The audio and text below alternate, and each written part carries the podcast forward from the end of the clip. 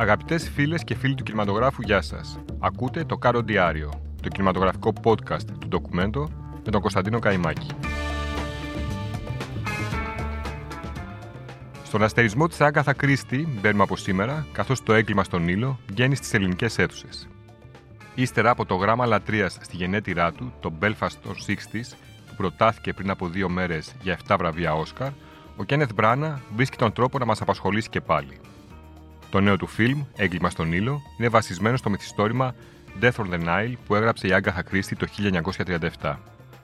Η υπογραφή της αξεπέραστης Βρετανίδας συγγραφέως εγγυάται την ανάπλαση ενός συναρπαστικού κόσμου, όπου το ερωτικό στοιχείο αναμειγνύεται μοναδικά με το αστυνομικό μυστήριο.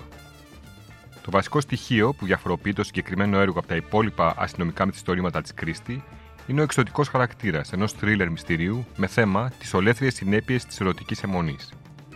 Ο Μπράνα υποδίδεται ξανά τον εμβληματικό detective Ηρακλή Πουαρό, όπως είχε συμβεί και το 2017 με το έγκλημα στο Orient Express, ενώ το cast υπόπτων που οφείλει να ερευνήσει για να βρει το δολοφόνο απαρτίζεται από τους Tom Bateman, Annette Bening, Russell Brad, Gal Gadot, Armie Hammer, Rosie Leslie. Πρόκειται για ένα σύνολο από λαμπερά αστέρια του σινεμά αλλά και ποιοτικούς καρατερίστε που προσφέρουν τη δική τους συνδρομή στην ιστορία που αφορά την εξυχνίαση ενός φόνου που πραγματοποιείται στη διάρκεια μιας κρουαζιέρας μιας κρουαζιέρας με ποταμόπλιο στον Νείλο, την οποία απολαμβάνει με όλη του το είναι ένας εκστασιασμένος Ηρακλής Πουαρό. Ώσπου το ταξίδι παίρνει δραματική τροπή όταν ο ιδηλιακός μήνας του μέλητο ενός πλούσιου ζευγαριού διαλύεται εξαιτίας μιας αποτρόπης δολοφονίας. Μπροστά στα μάτια μας και με φόντο τα επιβλητικά τοπία της ερήμου και των πυραμίδων της Γκίζας, εκτελείστε μια ιστορία αχαλήνων του πάθους και αστήρευτης ζήλιας με πρωταγωνιστές ένα μοσαϊκό κοσμοπολίτικων χαρακτήρων.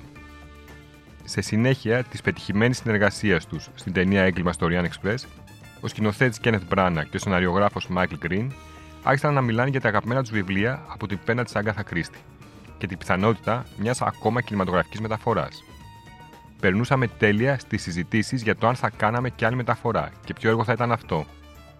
Ο Κεν και εγώ ανταλλάξαμε απόψεις για τα αγαπημένα μας μυθιστόρηματα και συνεχώς επαναρχόμασταν στο έγκλημα στον ήλιο, λέει ο σεναριογράφος. Η λαγνία στην πρωτότυπη ιστορία της Κρίστη είναι πολύ ισχυρή και οι άνθρωποι την υπηρετούν με κάθε κόστος. Η απληστία τους για σωματική ικανοποίηση είναι φωνικά επικίνδυνη, επισημαίνει ο Μπράνα. Είναι το πιο συνταρακτικό βιβλίο της Κρίστη επειδή παρουσιάζει μια επίστρωση κομψότητας, ερωτισμού, λάμψης και ρομαντισμού. Αλλά την ίδια στιγμή πρόκειται για μια εύθραστη και επικίνδυνη συνθήκη που μας αναστατώνει, τονίζει ο Μπράνα. Για τη μεταφορά αυτού του πολυεπίπεδου μυθιστορήματος, η δημιουργία εμβάθυνα στην ιστορία για να εντοπίσουν τα καταλητικά στοιχεία που καθορίζουν την πλοκή. Το βιβλίο είναι πολύ καλογραμμένο, επισημαίνει ο Γκριν. Είναι ένα δείγμα της καλύτερης γραφής της Κρίστη, καθώς έχει υπέροχη πλοκή και επίλυση.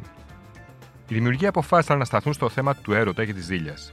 Επανερχόμασταν στο πάθος και τον έρωτα, βυθιζόμασταν σε αυτά τα συναισθήματα και δώσαμε στους χαρακτήρες την ευκαιρία να εκφραστούν συναισθηματικά, παραδείχτει ο σεναριογράφο.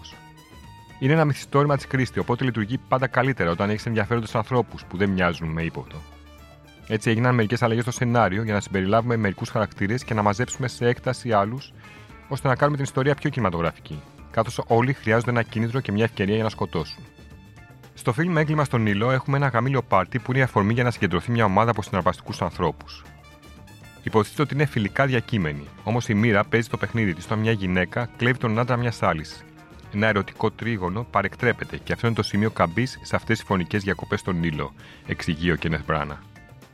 Η ταινία έχει μια πιο νεανική προσέγγιση στο υλικό. Όλα γύρω από την ιστορία είναι πιο ερωτικά και νεανικά, κυριολεκτικά και αισθητικά.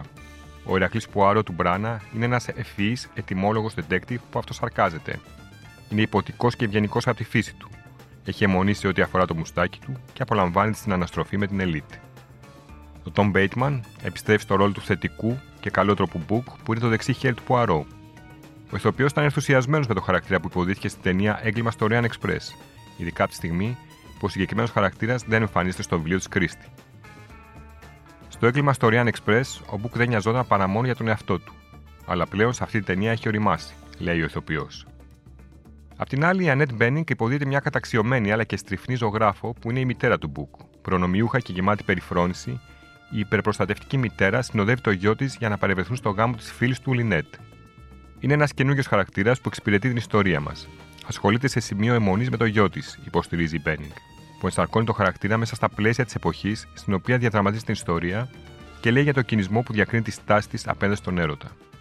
Από όλα αυτά την έρευνα που έκανα για τις γυναίκες της εποχής εκείνης και τον ποέμικο κόσμο της περίοδου αυτής.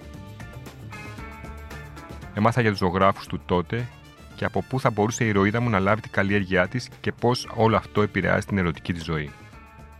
Ο Ράσελ Μπραντ, απ' την άλλη, ο ηθοποιός του Forgetting Sarah Marshall, είναι ένας αριστοκρατικός, καταδεκτικός γιατρός με αιμονή σε θέματα υγείας. Κάποτε ήταν αραβωνιασμένος με την Lynette Ridgeway και θέλει να κάνει το σωστό για του γύρω του.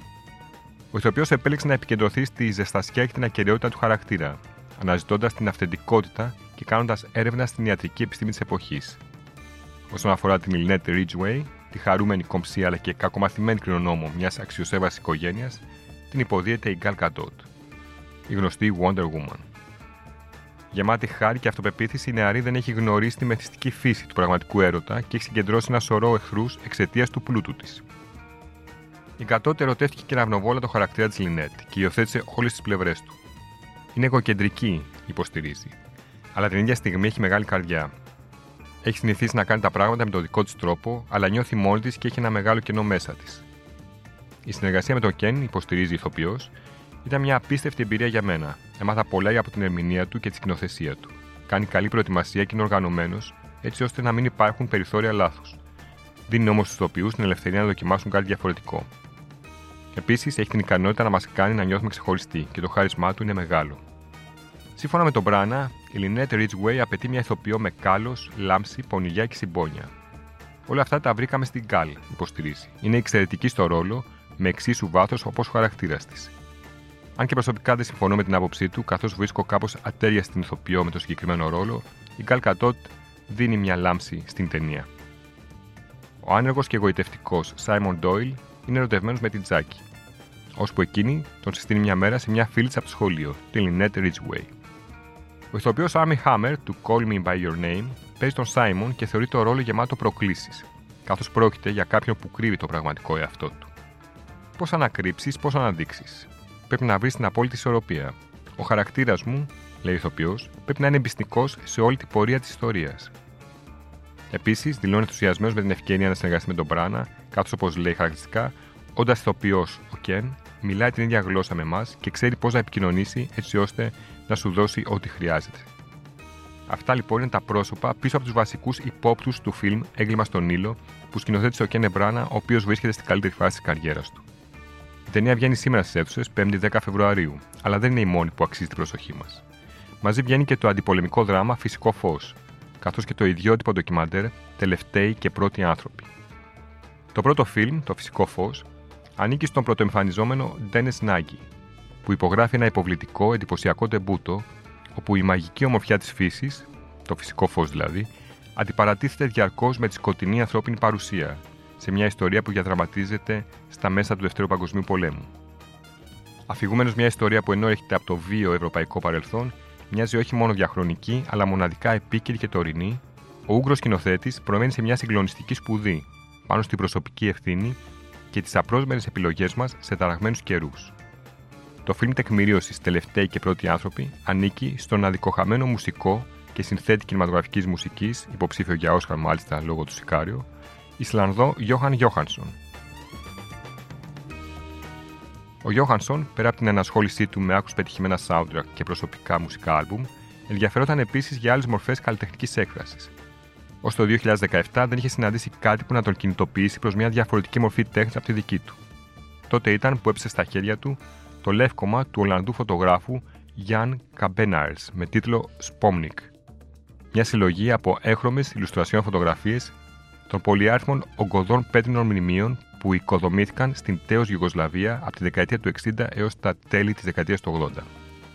Οι φωτογραφίες δεν συνοδεύονταν από κείμενα, αλλά ο Γιώχανσον κατάφερε να τους δώσει ζωή χάρη στον Άγγλο συγγραφέα και φιλόσοφο Όλαφ Στέιπλετον, ο οποίος υπήρξε μεγάλη έμπνευση για σοβιετικούς συγγραφείς επιστημονικής φαντασίας, όπως ο γεννημένος στην Ουκρανία Στανισλάβ Λεμ και οι αδελφοί Στρουγκάτσκι, των οποίων το θαυμάσιο πικνίκ δίπλα στο δρόμο ενέπνευσε τον Ταρκόφσκι στη δημιουργία του Στάλκερ.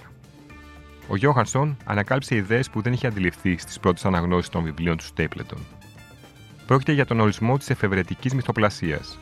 Φανταζόταν το μέλλον εξερευνώντας έναν φιλοσοφικό στοχασμό, ο οποίος βασιζόταν σε εναλλακτικές ιδέες για την κοινωνία και την ανθρωπότητα.